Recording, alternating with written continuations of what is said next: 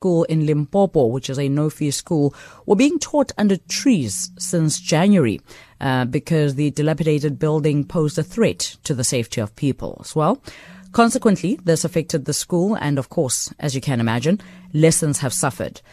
A judge has now ruled that learners must get classrooms and teaching support in three weeks uh, before the uh, third school term begins. For an update on this case, we're now joined on the line by Faranaaz Veriava, Head of Education at Section 27. Good evening and welcome to Metro FM Talk, Faranaaz. Good evening and thank you for having me. Thank you kindly for making time to speak to us tonight. Faranaaz, please briefly tell us about Section 27 and the work that it does.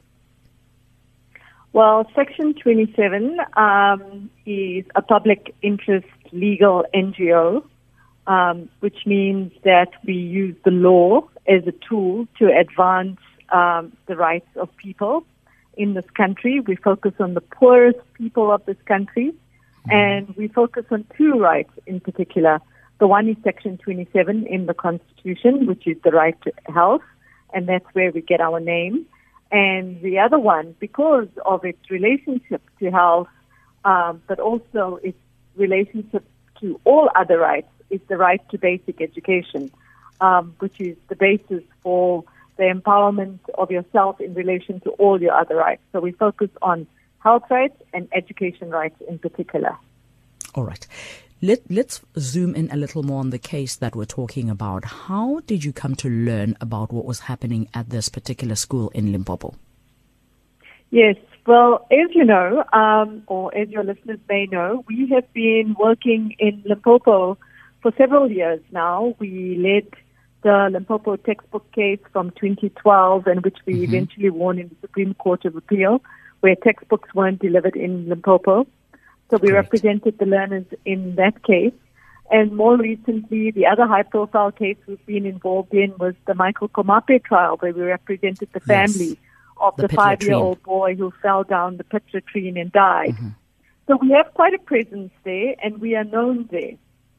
And sometime earlier this year, we were approached by the community of Nonparela, which is a village in the Capricorn district of. Limpopo. Mm-hmm. We were approached by the community and members of the SGB of a school called Makangwane Secondary School. Um, and basically, they came to us feeling extremely hopeless and frustrated.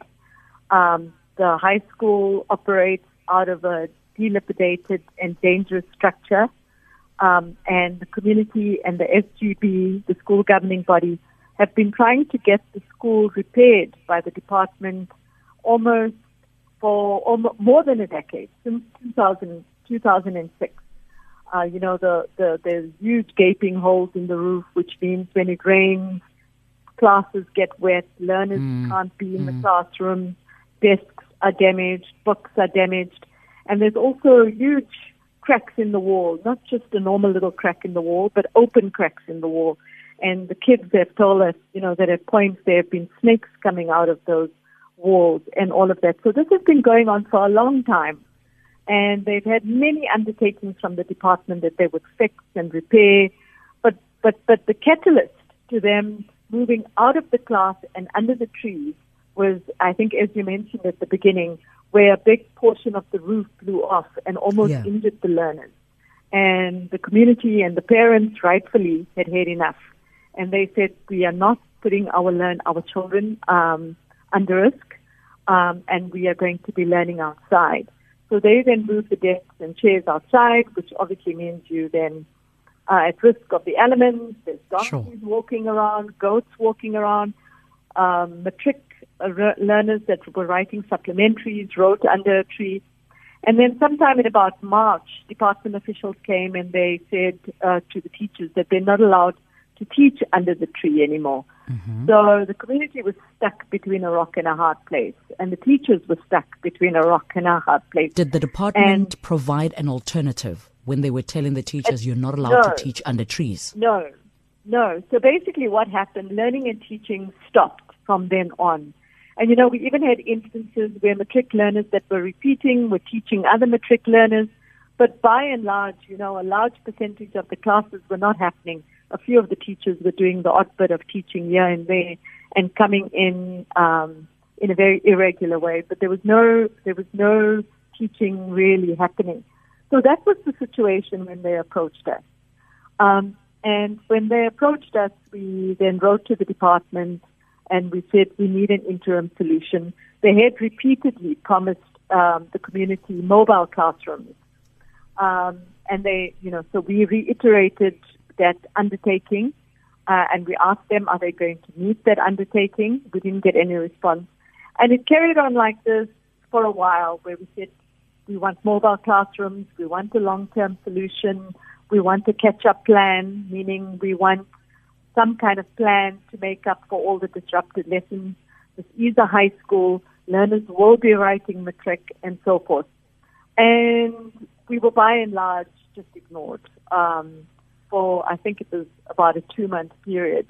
Mm-hmm. And eventually we instituted an application on an urgent basis uh, where we asked for uh, interim solution being mobile classrooms, furniture, the catch-up plan by the time learners go back now for the third term. And we also asked for a more long-term solution um, where we were open to the different options that the department was prepared to negotiate. Only when that happened did they start responding to us. And they also tried to force a merger on the neighboring primary school the neighboring, neighboring primary school has its own issues and obviously didn't want the high school there. So, you know, it, it, it, it was a very difficult situation. Um, but when we went to court, we got an order that was largely, um, completely in our favor, mm-hmm. which basically said that mobile classrooms have to be d- delivered, furniture has to be delivered, the catch-up plan has to be delivered, and by September this year, the department must give us a plan for a more long-term solution. I, I want us to take two steps back, um, as we'll we'll talk about the judgment and its implications. I'm a little yes. worried. You you the community, because of your presence in Limpopo, approached you. By the time yes. you approached, a couple of things had happened. The structure had been dilapidated to the point of almost injuring the learners. There were yes. there were multi-layered issues. Children were already being taught under trees. The department had come in and said, you are not allowed to teach under trees. And are you telling me that teaching stopped and children had to stay home at the recommendation of the department? Is that what I'm hearing? No, I, I you know, I can't say that children were staying at home. My understanding okay. is that children were going to school every day, but they weren't being taught every day. I see. Okay. And in and certain instances, you had some of the teachers showing up and giving lessons and in certain instances, as I mentioned, we have a, one of our affidavits tells the story of a young girl who really wants to go to university or really wants further opportunities, but she's failed her matric once and she's repeating her matric. But what she's doing while she's repeating her matric is also teaching her peers this year. So a learner who failed last year is now giving lessons to a learner this year. Okay, you know, it's, I've got it's, you. it's a disastrous state of affairs and very sad for the future and for the lost opportunities for the learners of Makangwane. It, it, it sounds like and, and feels like a crisis from, from every angle you mention it to be. Uh, but thank goodness the judgment happened. A ruling was uh, undertaken that by 17th of July or by the third term of this year, um, things yes. need to be in order. What exactly are the conditions that the judge laid down for the department? Well, basically, they have to deliver the classrooms by the mobile classrooms, five mobile classrooms by the beginning right. of term. Um, they also have to make sure that there's furniture. They then have to, in consultation with us and the school, look at the gaps that are missing in the curriculum, look that the learners haven't covered, and develop some kind of catch-up plan, which may mean that uh, te- teachers will have to stay in the afternoons or teach on the weekend and give extra lessons to make up for for for for the learning and teaching that has been missed. But you know, it's obviously a difficult situation, and even though there's a court order, we have had um, experiences in the past where government doesn't abide by the court order. So we're hoping that they will respect this court order, and we have no reason uh, to believe that they won't. Uh, but obviously, if we don't have mobile classrooms at the beginning of the third term, we won't hesitate to go back to court. Lovely. I, I, I, like what is happening in Limpopo because you, you happened to hear about this and you went to court and, and got the necessary uh, ball rolling. Are there other similar cases, um, Faranaaz, that you've heard and are taking a look at, similar to this? There are other similar cases all over, um, in particular in the Eastern Cape and in Limpopo. Um, I don't know how many tree schools there are. You know, in the past, 10 years ago, there were quite a few tree schools. I don't know how many schools we can call tree schools, but there are definitely schools all over the country, and in particular in the poorest provinces where we are dealing with dilapidated infrastructure, which may mean broken classrooms. Um, you know, there's also during the rainy season, classes get even more damaged because of storm damage and so forth and there are no emergency measures to fix classes or fix schools, repair schools under those conditions. You know, then there's also the sanitation crisis, as you know. Um, and the sanitation crisis, I think, is um, another disaster, another tragedy waiting mm. to happen. So, as you know, um, you know the, uh, the, the, the, our president Cyril Ramaphosa, following the death of the little girl Lumka Maketwa in March yes. of this year, where another five-year-old fell down a pit between, said there had to be an audit of uh, sanitation in the country and a plan to fix sanitation. Now that happened in March. That was supposed to be the plan was supposed to appear three months later. Um, those of us in civil society that have been waiting and have been wanting to hear what the plan is, we haven't heard what the plan is. So that's another big worry for us. Um, so, you know, definitely I think infrastructure is one of the very, very many challenges in basic education that this country faces. Is, is there a chance for a precautionary measure to be taken, or can you only step in once something has happened and a community has called out for you? I don't. Uh, can you can you just explain what right. you mean, please? What needs to happen so that learners don't have to endure such conditions at school? Are there are there precautionary well, measures that can be taken? Well, you know, in, for school infrastructure, following the work that um, Equal Education has done, they for a long time lobbied for the regulations uh, for the norms and standards for school infrastructure. Um, mm-hmm. And that was passed um, sometime, I think it was in 2013. And that sets out exactly what schools should look like, what the basic minimum standards for um, safe and adequate infrastructure should look like in a school. So what should be happening is that the department should be making sure it's meeting those norms and standards. What what schools should look like, what sanitation should look like, how many learners there should be per classroom, mm. and so mm. forth.